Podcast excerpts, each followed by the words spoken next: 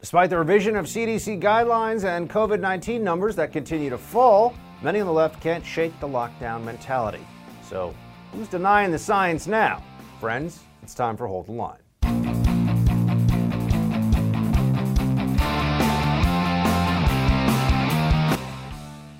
But here are some of the highlights. The bill ensures that neither the state nor local governments can close business or keep kids out of in person instruction unless they satisfy demanding and continuous justifications. One of the things I think has been so problematic about this is that there are different policies that have been enacted, particularly in other parts of the country, different restrictions or mandates, and they're done. And then, even when the evidence refutes the effectiveness or the need or the justification for them, they continue on, and sometimes they're even re upped.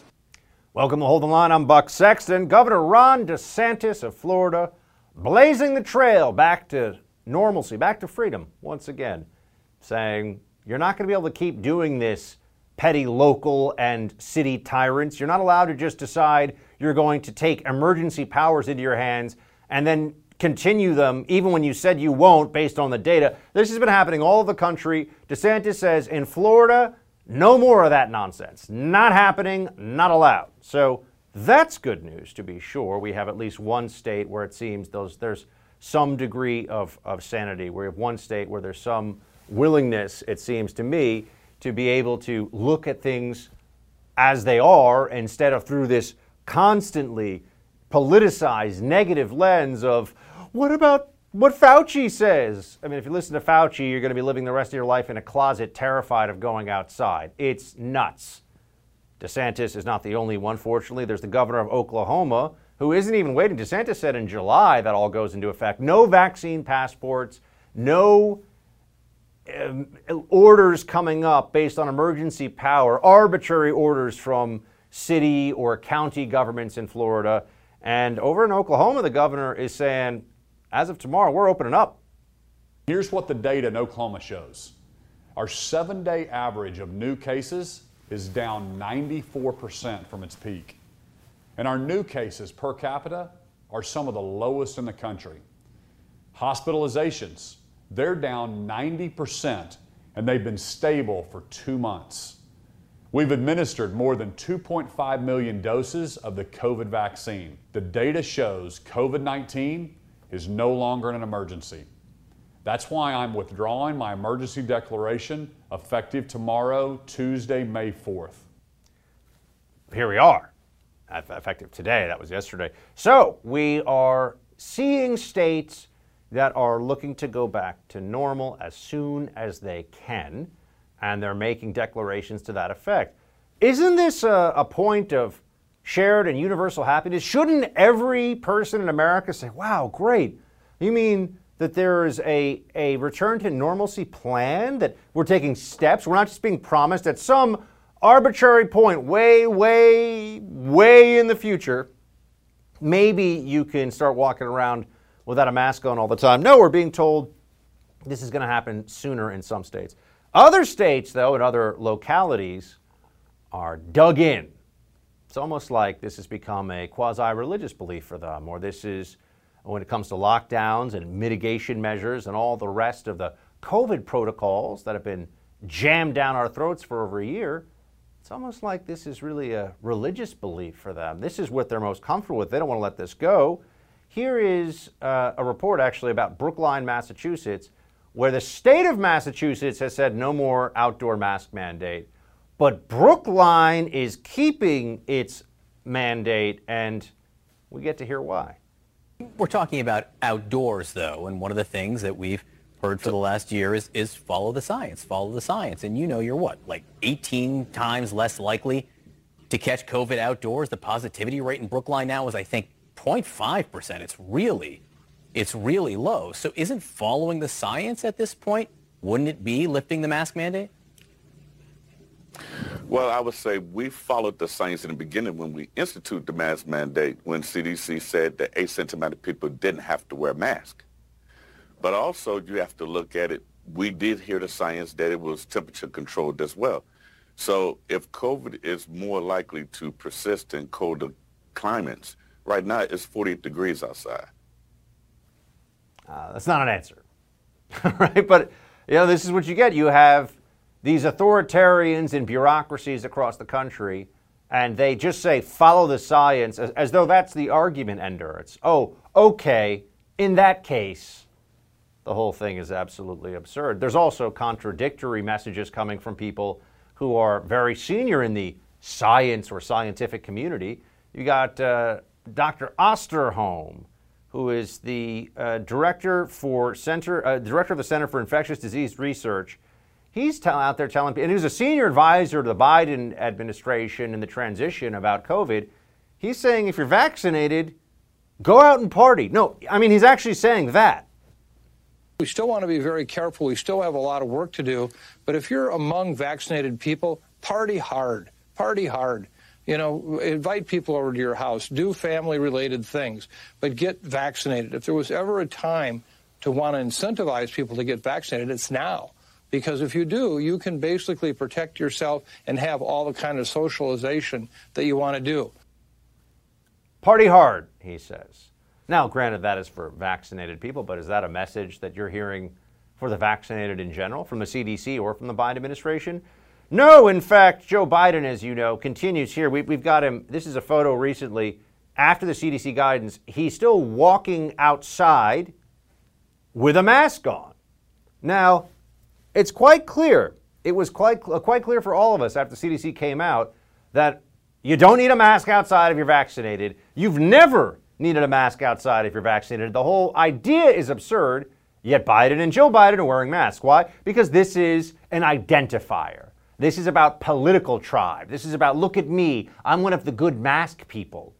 Mmm. Interesting, isn't it? Yeah. Not really about the science so much. Oh, speaking of the science, former President Jimmy Carter uh, had a visit from Joe Biden, and you'll notice that I just showed you a photo of Biden outside. Here's inside, indoors. I don't know how old Jimmy Carter is or his wife, but I mean, first of all, as people have pointed out, they look like you know, uh, Frodo and Mrs. Frodo. They look tiny in these photos because of the angle, I guess. But they're very, very elderly, even older than Joe Biden. And no masks in the photo, up close indoors. So I'm sorry. Whoa, they'll wear ma- Joe Biden will wear masks for the cameras outside, but when he goes inside with a couple of very elderly people up close, no masks. What's that all about, folks? It's all arbitrary nonsense to these tyrants, don't you see? They don't really care. It, it didn't really matter what the reality of the different risk profiles are they're dealing with at any point in time. What matters is whether they're in control and they feel good about themselves. Does this advance their power? Is this an opportunity for virtue signaling? Those are the questions that matter under these circumstances to Democrats. All this other stuff about the science yeah, please. Oh, here, here's Biden telling you today, just today, listen to the science, the CDC. There's a lot of misinformation out there, but there's one fact I want every American to know. People who are not fully vaccinated can still die every day from COVID 19. We know people die every day from a lot of things too, but we don't shut down all of society. Here's more of Biden from earlier today. Our goal by July 4th is to have 70% of adult Americans with at least one shot and 160 million Americans fully vaccinated. That means giving close to 100 million shots, some first shots, other second shots, over the next 60 days. Do you think that at that point they'll finally relent on all the control measures that are in place? Do you think you can go into a grocery store and not have to breathe, you know, your, your own CO2 back into your mouth the whole time? You, you think that's that? Nope, nope, they're not going to, even if they get to those numbers. And that's the problem. This is what Ron DeSantis is trying to prevent in Florida. Even when we hit the benchmarks they set, they just move the benchmarks. They say, oh, it's still dangerous, still dangerous. As if the things they're doing, as if the lockdowns and the mask mandates protected us in the first place.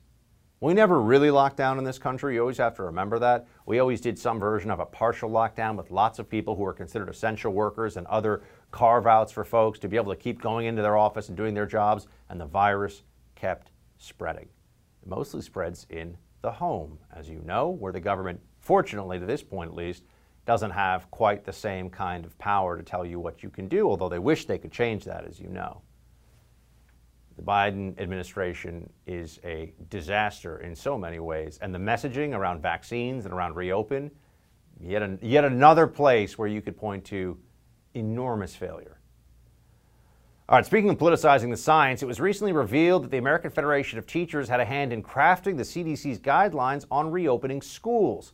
After the break, we discussed teachers' unions' efforts to keep schools closed with the Heritage Foundation's Jonathan Butcher. Stay with us. If you've ever thought about investing in real estate, I want you to take me up on this recommendation right now.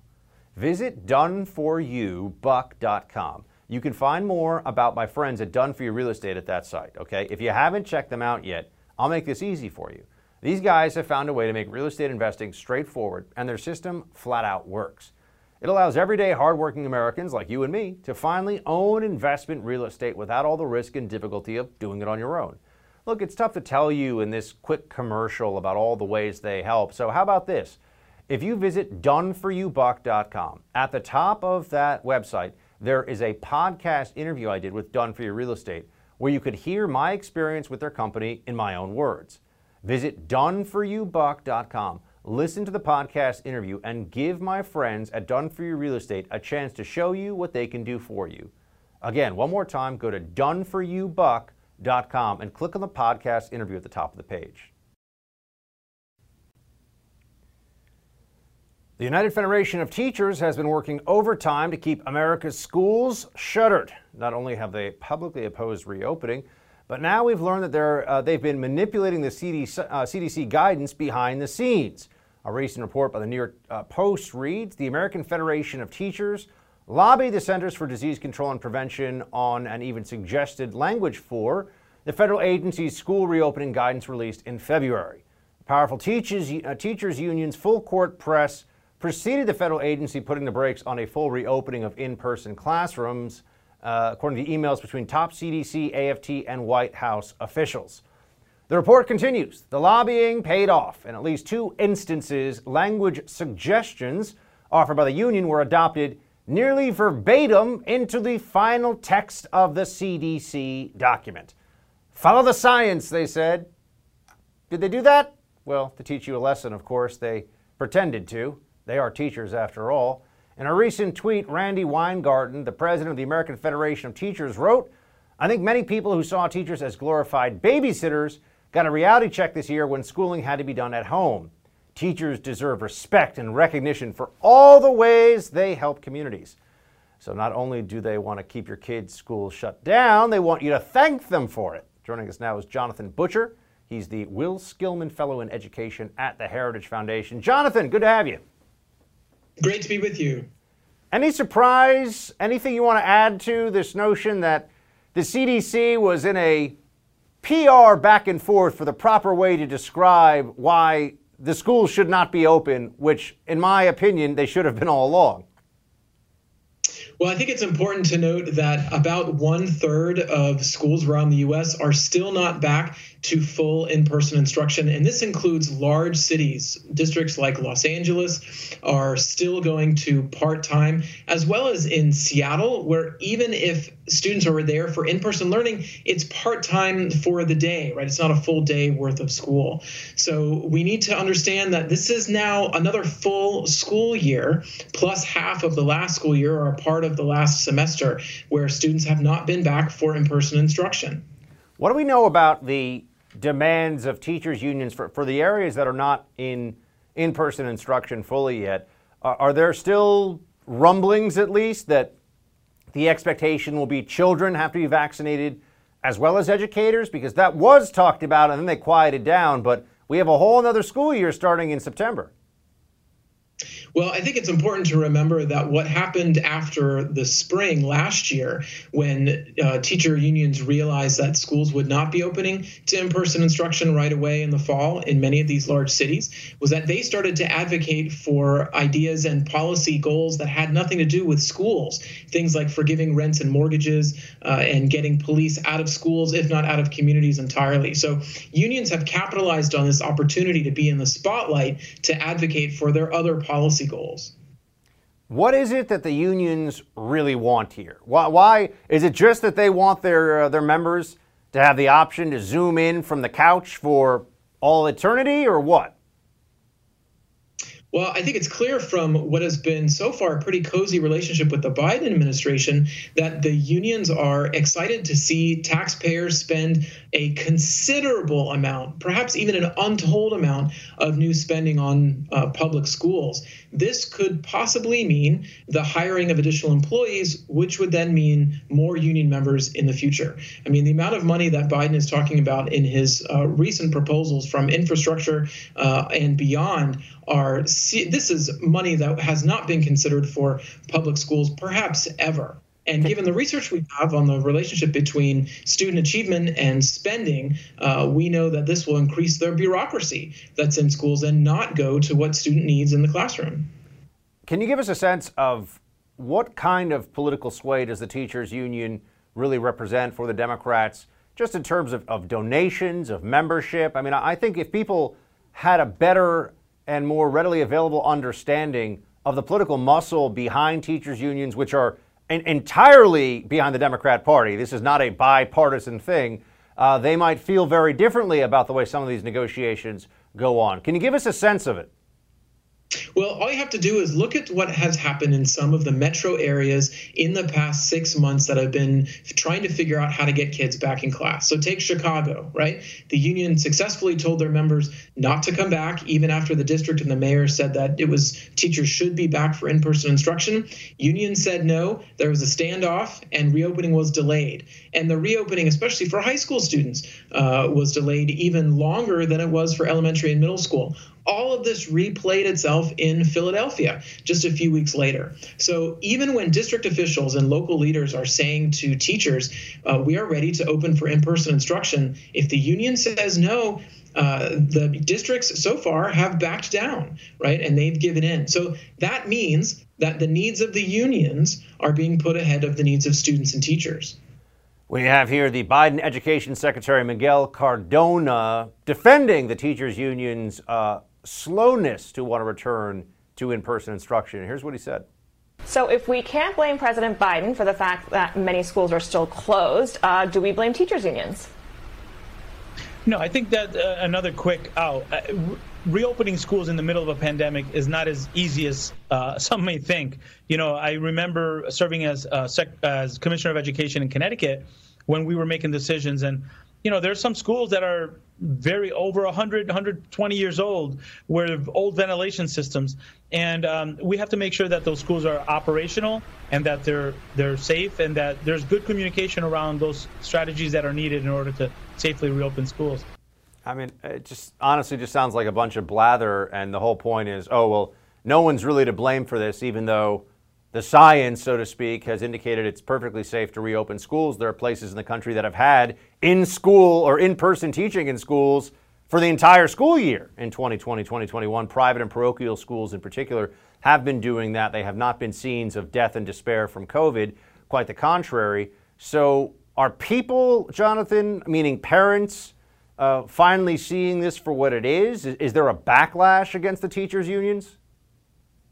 Well, look, to start with, you're right. Some 60% of private schools around the country have been open to in person instruction for this school year. And look, if we're talking about April, even March, we're not talking about the middle of the pandemic, right? I mean, we have uh, vaccines which we hope are bringing for most of the country uh, closer to the end of a pandemic rather than saying we're at the beginning or the middle.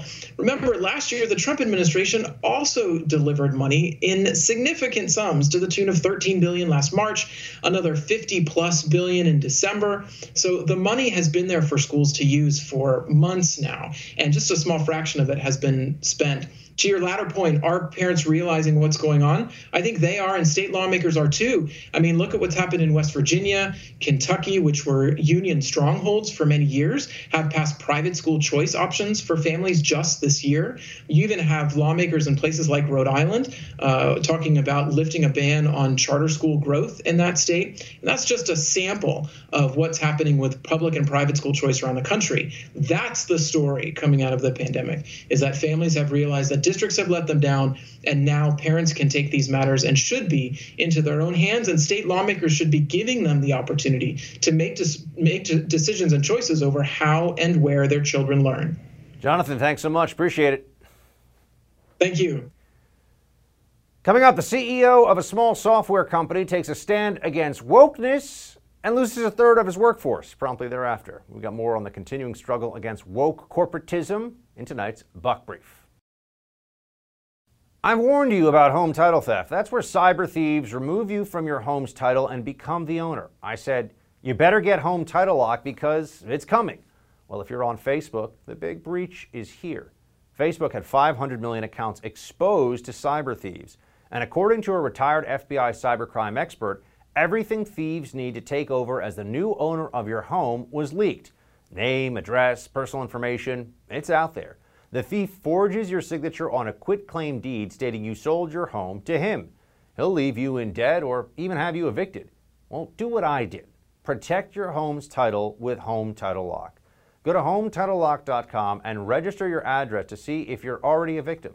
Then sign up for 30 free days of protection during this high risk breach. Again, go to HomeTitleLock.com. Use that promo code RADIO. Take action today.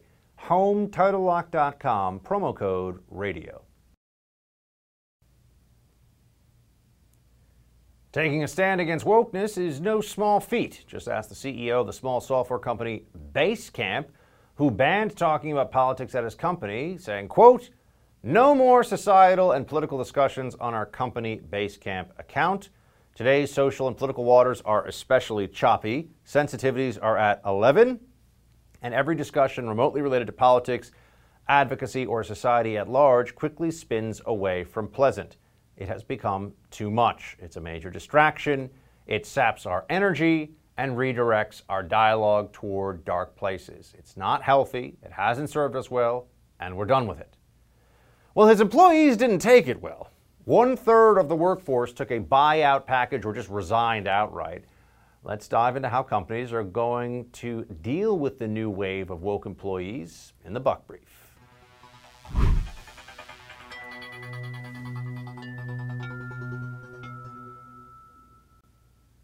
Basecamp is a Chicago based company that does software. Wants to just keep making software. It's been around for almost 20 years. The founder and some of the top people in the company have been with it for many, many years.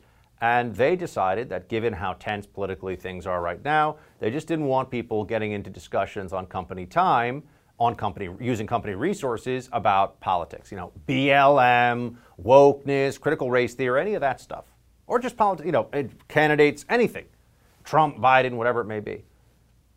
Employees didn't take kindly to this. In fact, one employee in an article on TheVerge.com, who is not named but is identified as a black employee of the company, wanted to make sure that there were discussions about how the company is white supremacist. There's white supremacy in the company that he works for. And when the people at the top of the company rejected that characterization, this employee became irate and claimed that their refusal at Basecamp to say that there's white supremacy all throughout their company that makes software uh, was somehow further evidence of white privilege. So it's either admit your white supremacy or you're showing your white privilege with your refusal to accept your white supremacy. This is Soviet commissar talk. This is what the commies did to people in the Soviet Union, except it's going on today in America.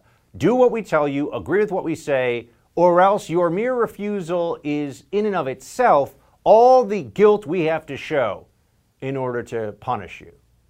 You won't go along with what we say? Clearly, you're part of the problem. These are subordinate employees in a company.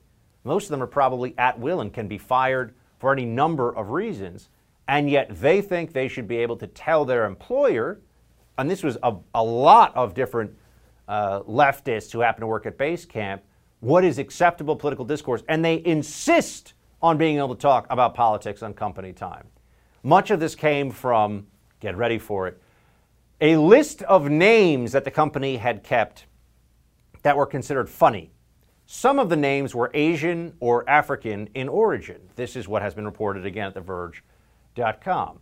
So there was a list of funny names that someone had made of, of some of the customers of this company, and then other employees pointed to this and said that it was tantamount to violence, to racial violence, to have this list of names.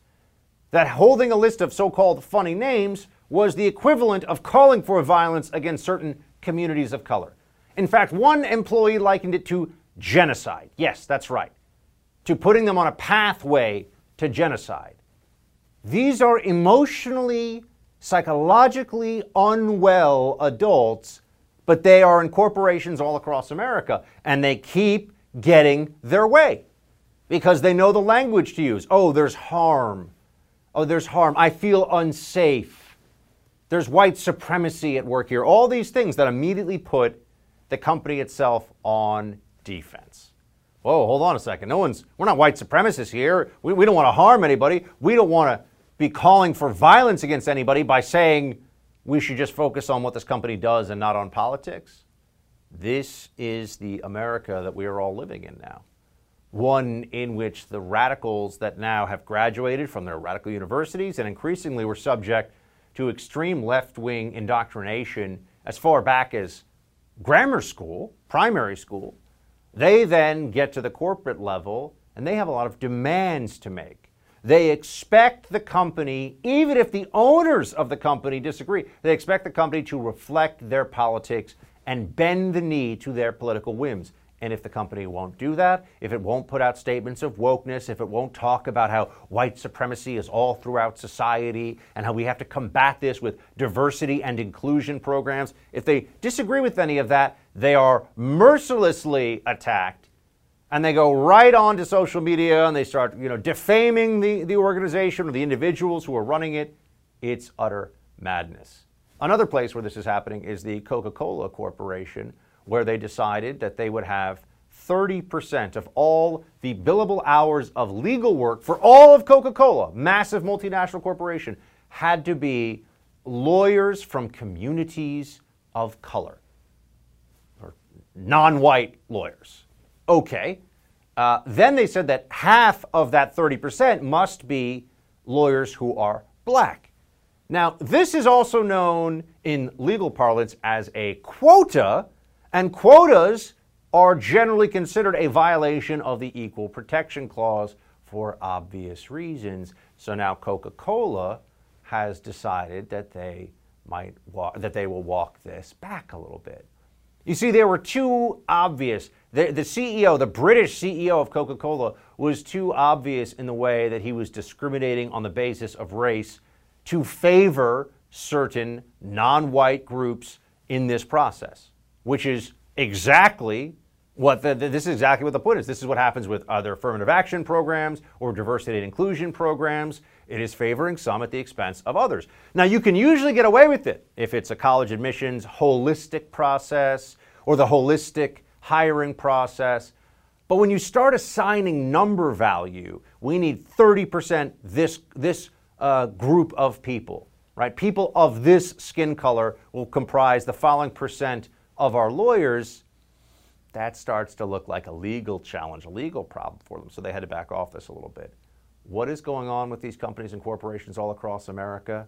They are in either the grip of the madness of employees, whether it's the CEO or just people far, far, far down the organization chart who are always looking to make examples of others for their lack of wokeness, or they're just the company itself terrified of the repercussions of not being so social justice committed or social justice aware. We are seeing companies engage in madness and, and individuals who want to forward ideas about things like a company's inherent white supremacy, again, a software company or Coca Cola or whatever it may be. They want to be able to make very stupid arguments and demand a lot of power for themselves. And anyone who challenges them becomes a target for destruction who must lose his job and career. By the way, the senior, senior guy at Basecamp who said that he disagreed, he had been there for, I think, 18 years. Uh, he said he disagreed, Singer was the individual's last name, he disagreed with the white supremacist accusation about the company. Uh, he was forced out. Not allowed to say that. Not allowed to say that. Not allowed to say that you disagree with the formulation of the woke left. We fight against this, friends, or they keep winning. That's where we are. All right, Joe Biden keeping another promise made to his far left base, quadrupling the cap on refugees allowed in the U.S. We got more on that with the executive director of the Center for Immigration Studies, Mark Krikorian, when we return. The president has been uh, committed to the refugee program and to rebuilding it and regaining our status as a world leader uh, in the refugee uh, affairs uh, since day one. And that has been unwavering. Uh, we're very proud of uh, the, the announcement today, and it reflects that enduring commitment. Well, there you have it. President Joe Biden has raised the cap on refugees to over 62,000. We've got our friend Mark Krikorian from the Center for Immigration Studies joining us now to talk about what Secretary Mayorkas just said. And as this administration, Mark, is still very much struggling to deal with the escalating surge of migrants at the southern border, tell us why increase the cap on refugees when you're having a thousand gotaways a day and 170,000 apprehensions at the U.S. border on a monthly basis? Good question. Um, on Twitter, I joke about this kind of thing. When there's a news story like this, I'll put solution, colon, more immigration. Well, they seem to have taken the joke seriously. Uh, their border is in bad shape.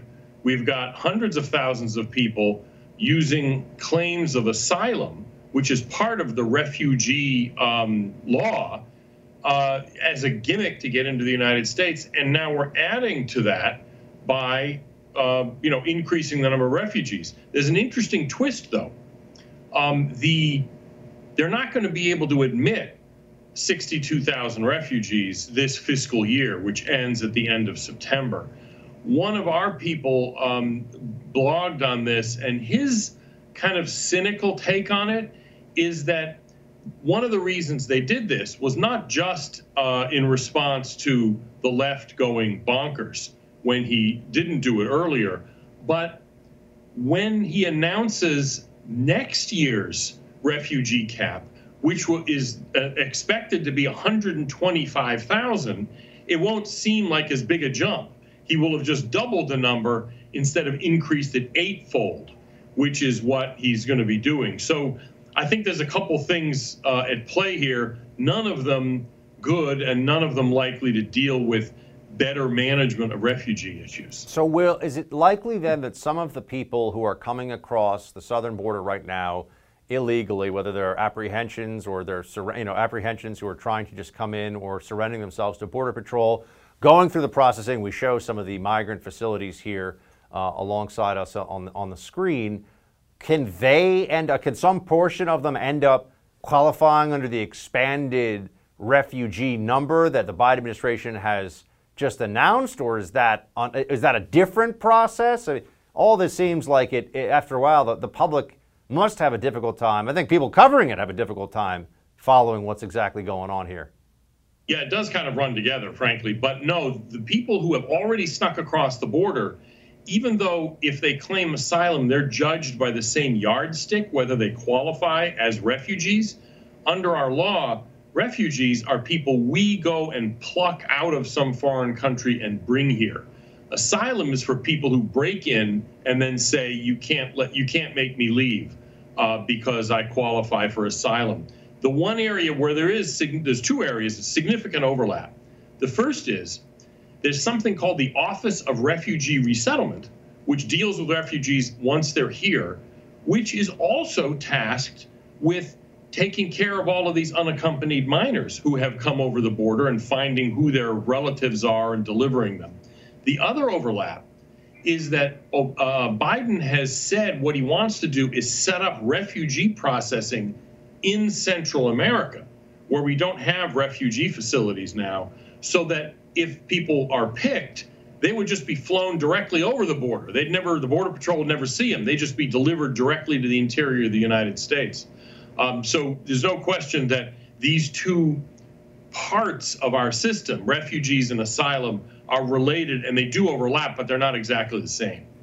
How high are the bars? Uh, how high is the bar, I should say, for, for those who are trying to come in through this expanded CAP program? Because one of the issues that I, I, told you, Mark, offline, I just came back from McAllen, from the Rio Grande sector. I know you've been down there too. Uh, one of the issues that keeps coming up is that you have people who, they're economic migrants. They want to be in America. They don't want to be in whether it's a Central American country or a lot of other countries, over 60 of them from around the world. They think America's a better shot, and I understand that. Uh, but that's not what refugee status is for.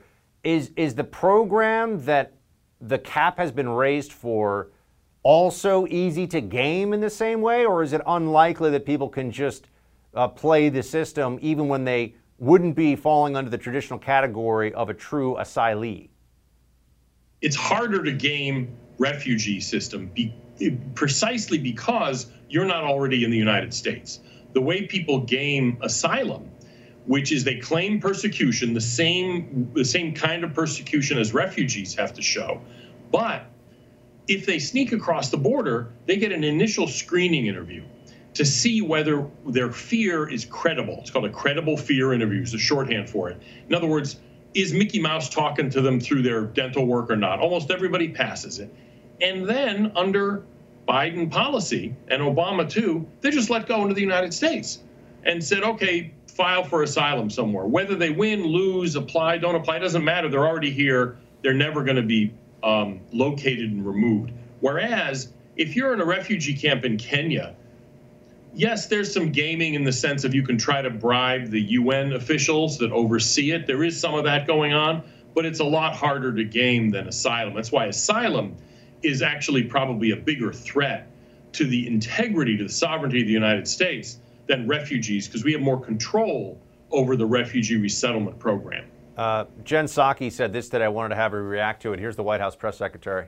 After four years of an immigration system rooted in destructive and chaotic policies, President Biden is taking the challenge head on and is building a fair, orderly, and humane immigration system. That's our objective. After coming into office, uh, our administration immediately jumped into action to address the influx of migrants at the border, something that began during and was exacerbated by the Trump administration. Hmm. Some blaming of the of the Trump administration going on here, Mark. What, what's the truth of it? it's kind of comical. I mean, Trump, uh, Biden, uh, remember, he had his press conference back in March saying there's nothing special about what's going on at the border. It's the same thing every year, same old, same old. What are you getting all worked up about? Now that he's got looked at his polling and immigration is the one area where Biden is actually underwater, um, now, oh, it's Trump's fault. He didn't tell us this was going to happen and he caused this nonsense. Talk to the illegal immigrants themselves or to the smugglers themselves. And they all say, of course, it's because of Biden. Obviously, that's why we're coming. In fact, we had a guy who went down to um, not where you were in McAllen, but further upriver on the Texas border. And he, uh, on the Mexican side, visited with a smuggler. He actually, somebody knew somebody and they hooked him up. And so he's talking to this guy, the smuggler, who, mind you, is snorting coke and has hookers with him while he's talking to this guy was a real smuggler. He's, he referred to Biden's rhetoric and his actions as la invitación in Spanish, the invitation. The smugglers and the aliens all know this is totally because of Biden. Uh, you know, the White House press secretary is, you know, doing what White House press secretaries do, which is spin gullible reporters. Reporters' job should be not to be spun. Unfortunately, there's too many reporters who want to be spun by this administration. And so, you know, it's often hard to get out what's actually going on. Mark Krikorian, good to see you, Mark. Always appreciate it. Thank you. A racist tirade against a Latino police officer caught on camera shows the abuse that a lot of cops are subjected to on a daily basis. We get that story and more in Quick Hits. We're living in very uncertain times, and being prepared for the unknown is more important than ever. I'm sure you've noticed the world we live in today is anything but predictable. The government is passing massive spending bills, the Federal Reserve is printing trillions of dollars in fiat currency, and many experts are predicting inflation could run rampant in the coming months. That could spell disaster for the dollars in your bank account. We can all benefit from something a little more reliable right about now. Well, what could be more reliable than real gold and silver? I'm talking about real gold and silver you can actually hold right in your hands. Call the Oxford Gold Group right now and learn how easy it is to get real gold and silver sent securely directly to your home or how you can have real gold and silver placed in your IRA or 401k. Just call the Oxford Gold Group at 833 600 Gold and ask for your free guide on owning gold and silver. Again, call the Oxford Gold Group right now, 833 600 Gold. The Oxford Gold Group is the only gold company I trust Call them right now, 833 600 Gold. One more time, that's 833 600 G O L D. A cop's body cam captures a racist tirade, and New York Governor Andrew Cuomo is apparently unfamiliar with the concept of irony. We get those stories in quick hits. Let's get right to it. This is out in Los Angeles County.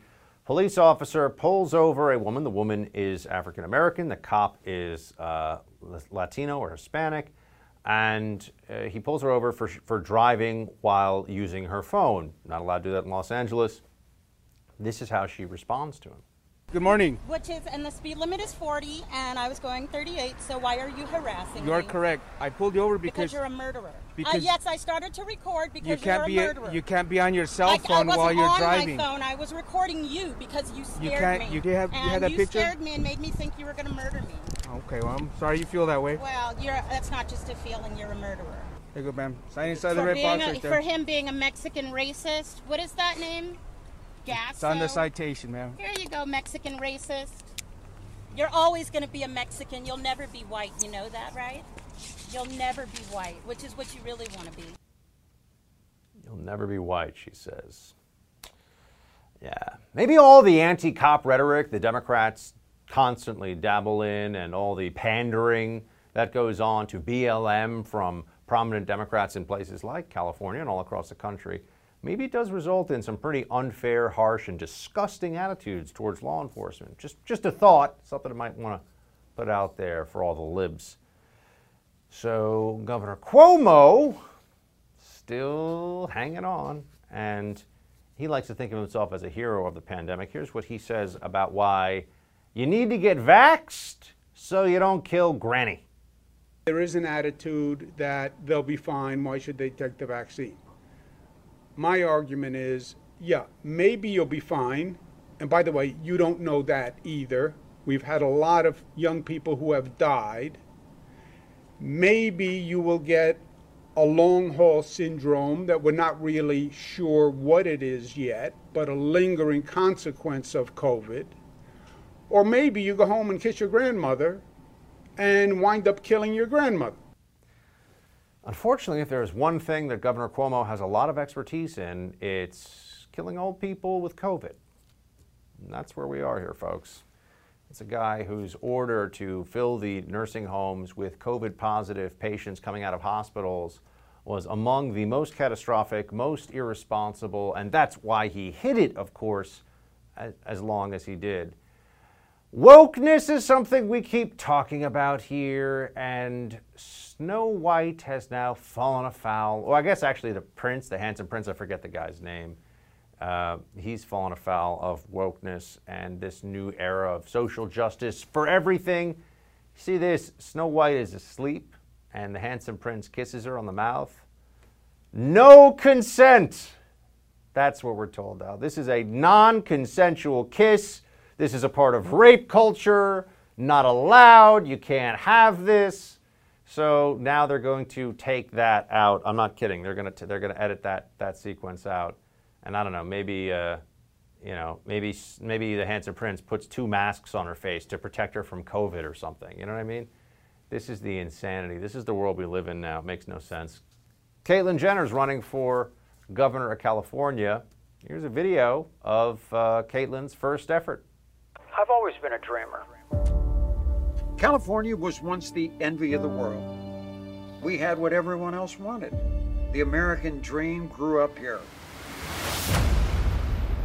Yet career politicians and their policies have destroyed that dream. It's been locked away, closed, shuttered, left in the dark, burned. Got to say, it was a strong ad from Caitlyn Jenner, first one out. That's it for tonight's Hold the Line. The No Spin News with Bill O'Reilly is up next. Shields high.